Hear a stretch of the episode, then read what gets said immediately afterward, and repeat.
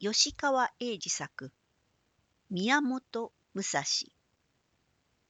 地の巻より光明像。そこは姫路の城下外れ。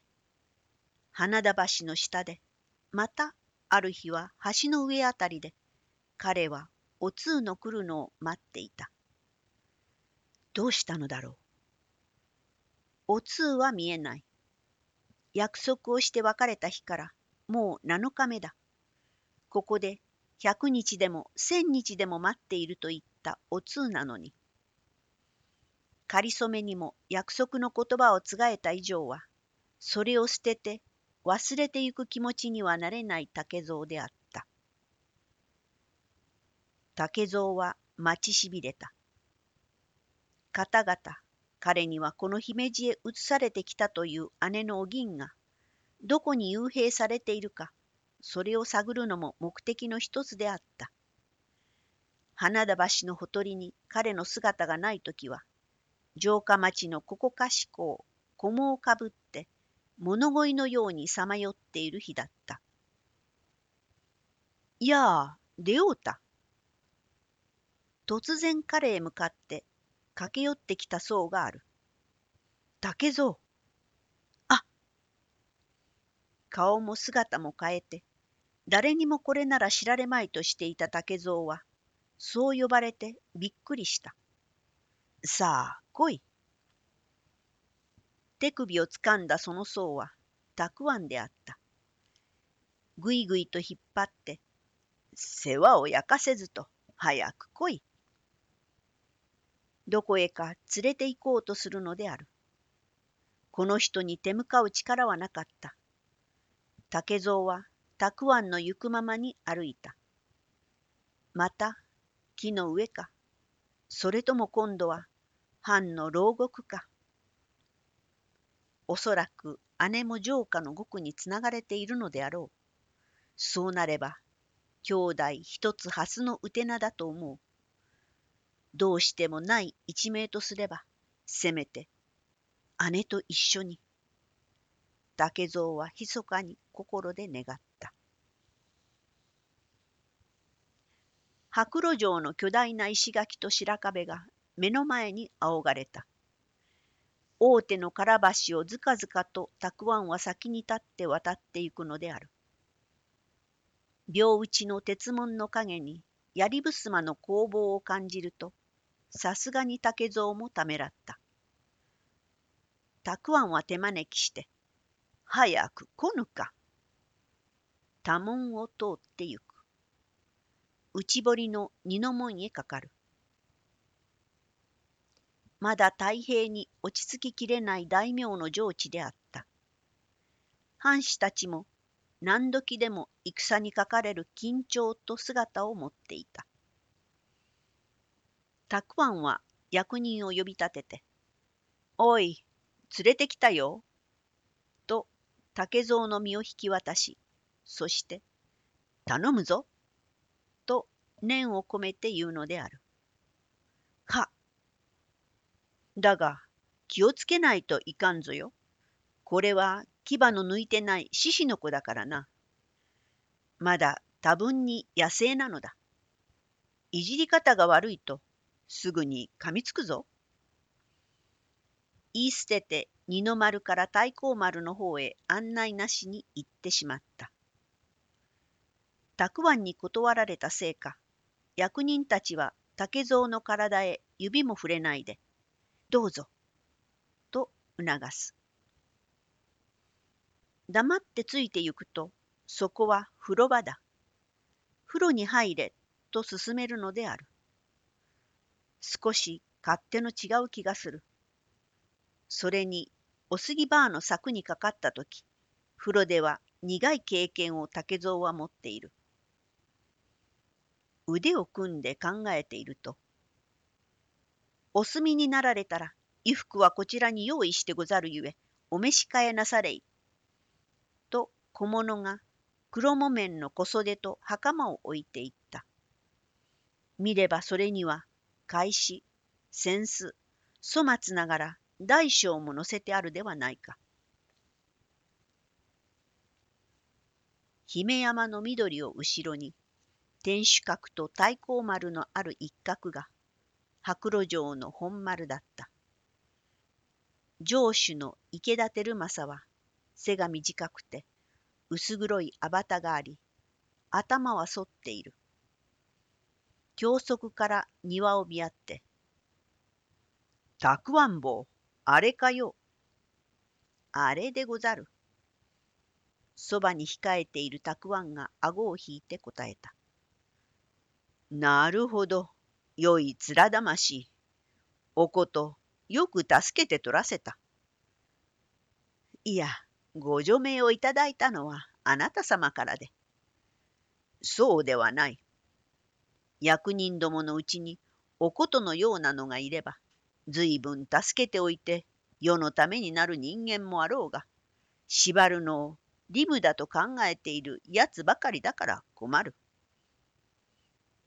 縁を隔てた庭の上に竹蔵は座っている。新しい黒木綿の小袖を着、両手を膝について節目になっていた。新面竹蔵というか照正が尋ねると、はい。はっきり答えた。新面家は元赤松一族の支流。その赤松正則が、昔はこの白露城の主であったのだ。そちがここへ惹かれてきたのも何かの縁だな。竹蔵は祖先の名に泥を塗っている者は自分だと思っている。照正に対しては何も感じなかったが、祖先に対して頭が上がらない気がした。しかし、照正は語気を改めて言った。その方の諸行、不埒であるぞ。はい。原価を申しつける。照正は横を向いて、たくあん坊、美濃家臣、青木丹左衛門が、わしの指図も仰がず、おことに対して、この竹蔵を捕らえたら、その処分はお手前に任せると言ったという話は、あれはまことかの短座をお調べくだされば、真偽は明白でござるが。いや、調べてはある。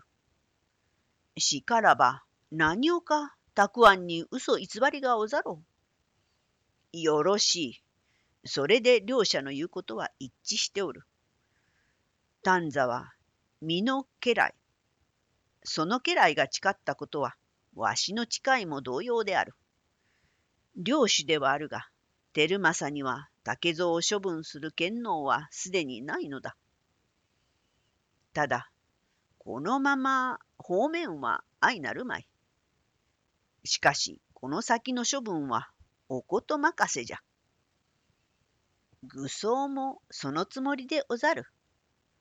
で、いかがいたそう竹蔵に救命をさせる。救命の方はこの白露城のお天守に変化が出るという噂のある開かずの間があるはずで。ある。今もって開かずの間でござろうか？無理に開けてみることもなし、家臣どもも嫌がっておるので、そのままらしい。徳川随一の豪の者、鍾乳斎照正殿のお住まいに、明かりの入らぬ間が一つでもあることは、威信に関わると思われぬか。そんなことは考えてみたことがない。いや、領下の民はそういうところにも領主の威信を考えます。それへ明かりを入れましょう。うん。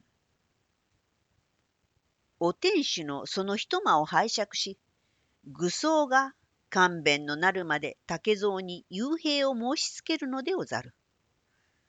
竹蔵、さよう心得ろ。と申し渡した。はっはっは、よかろう。照正は笑っている。いつか七宝寺で土壌ひげの青木丹座へ向かってたくあんの言った言葉は嘘ではなかった。照正とたくあんとは禅の友であった。後で茶室へ来ぬか。また下手茶でござるか。バカを申せ。近頃はずっと上達。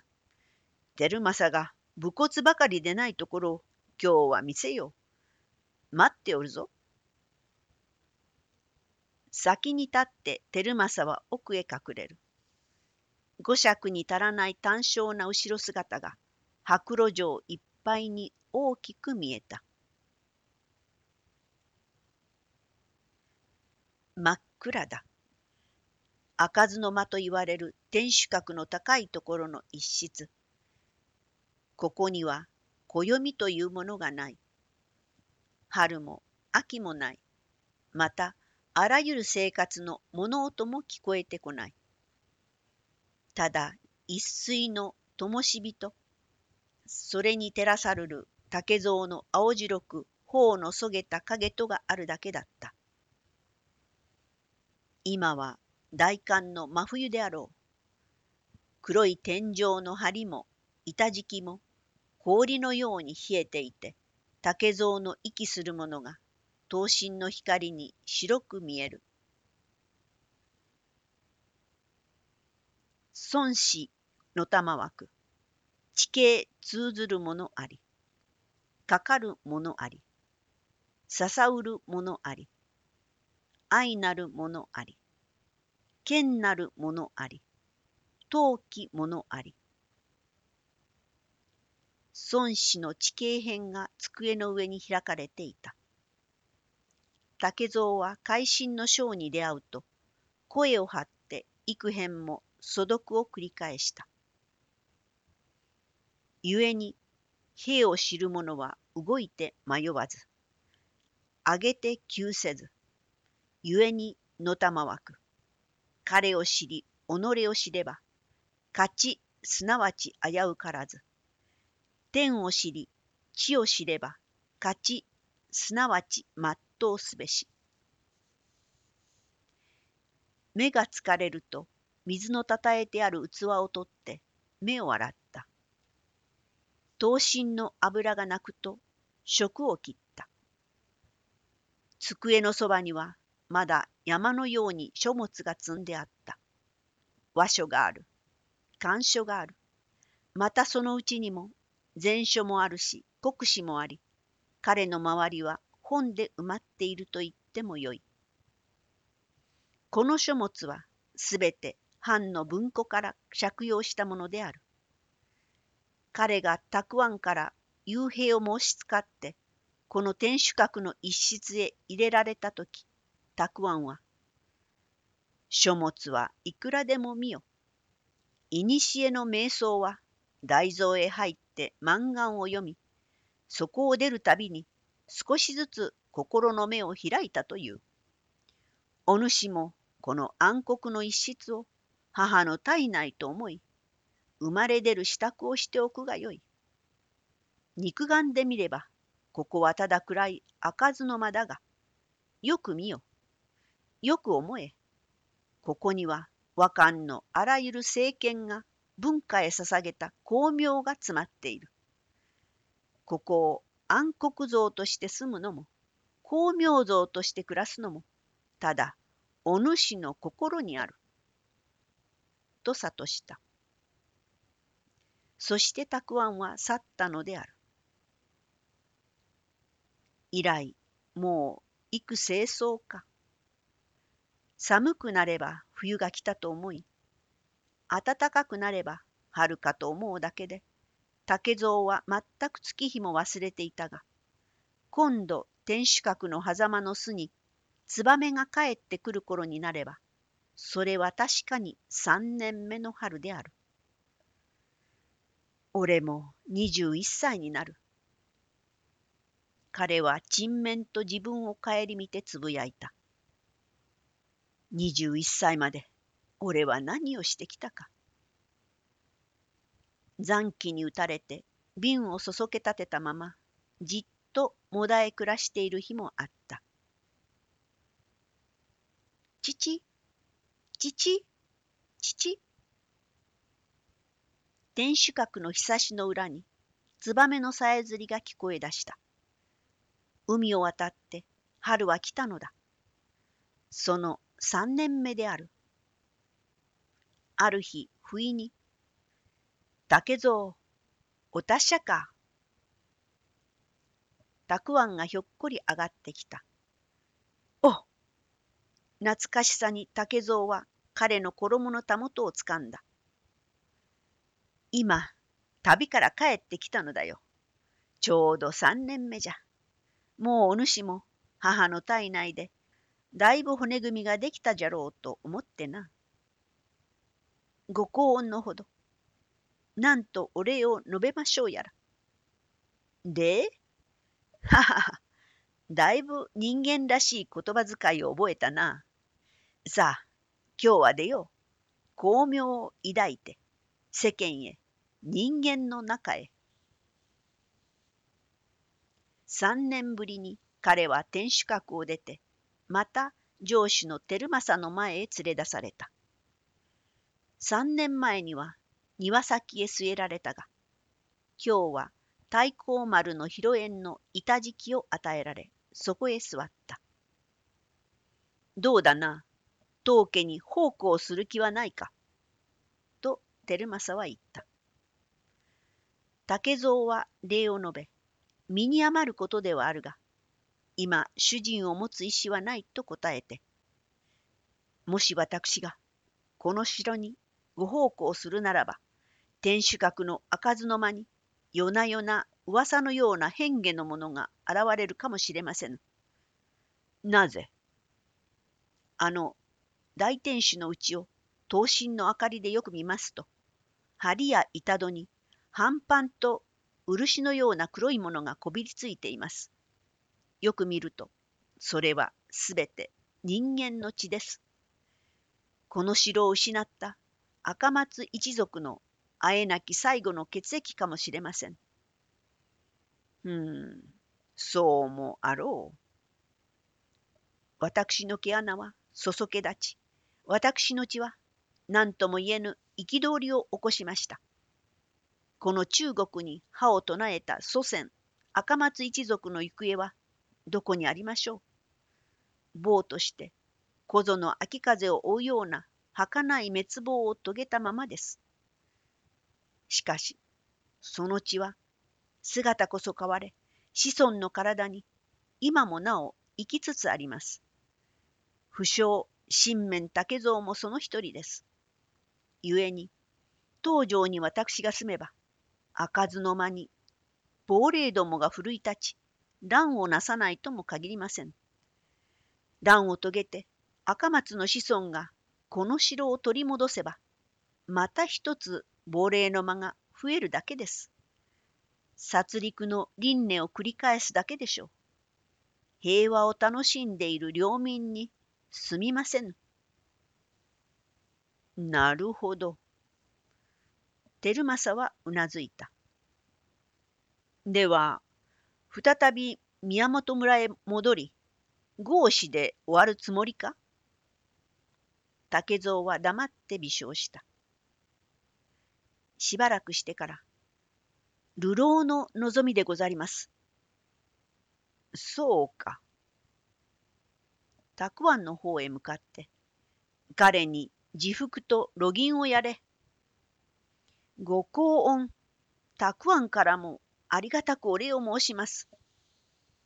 おことから改まって礼を言われたのは初めてだな。はは、そうかもしれませぬ。若いうちは流浪もよかろう。しかし、どこへ行っても身の生い立ちと郷土とは忘れぬように。以後は、姓も宮本と名乗るがよかろう。宮本と呼べ。宮本と。はあ。竹蔵の両手は一人でに床へ落ち、ペタと平伏して、そういたします。たくあんがそばから、名も竹蔵よりは、武蔵と読まれた方がよい。暗黒蔵の体内から、今日こそ巧妙の世へ生まれ変わった誕生の第一日。すべて新たになるのがよろしかろう。うん、うん。照正はいよいよ機嫌がよく。宮本武蔵か。よい名だ。祝ってやろう。これ、酒を持て。と自信へ言いつける。席を変えて夜までたくわんと武蔵はお相手を言いつかった。他の家来も多く集まった中で、たくわんは猿学舞などをやり出した。酔えば酔うで、たちまちそこに、揺らく三昧な世界を作るたくわんの面白そうな姿を、武蔵は慎んで眺めていた。二人が白露城を出たのはあくる日であった。たくわんもこれから幸運流水の旅に向かい、当分はお別れとなろうというし、武蔵もまた今日を第一歩として人間修行と兵法鍛錬の旅路に上がりたいという。ではここで。城下まで来て別れかけると、あいや、たもとを捕らえ、武蔵、お主にはまだもう一人会いたい人があるはずではないか。誰ですか？お銀殿。え、姉はまだ生きておりましょうか無備の間も忘れてはいないのである。武蔵はそう言うとすぐ目を曇らせてしまった。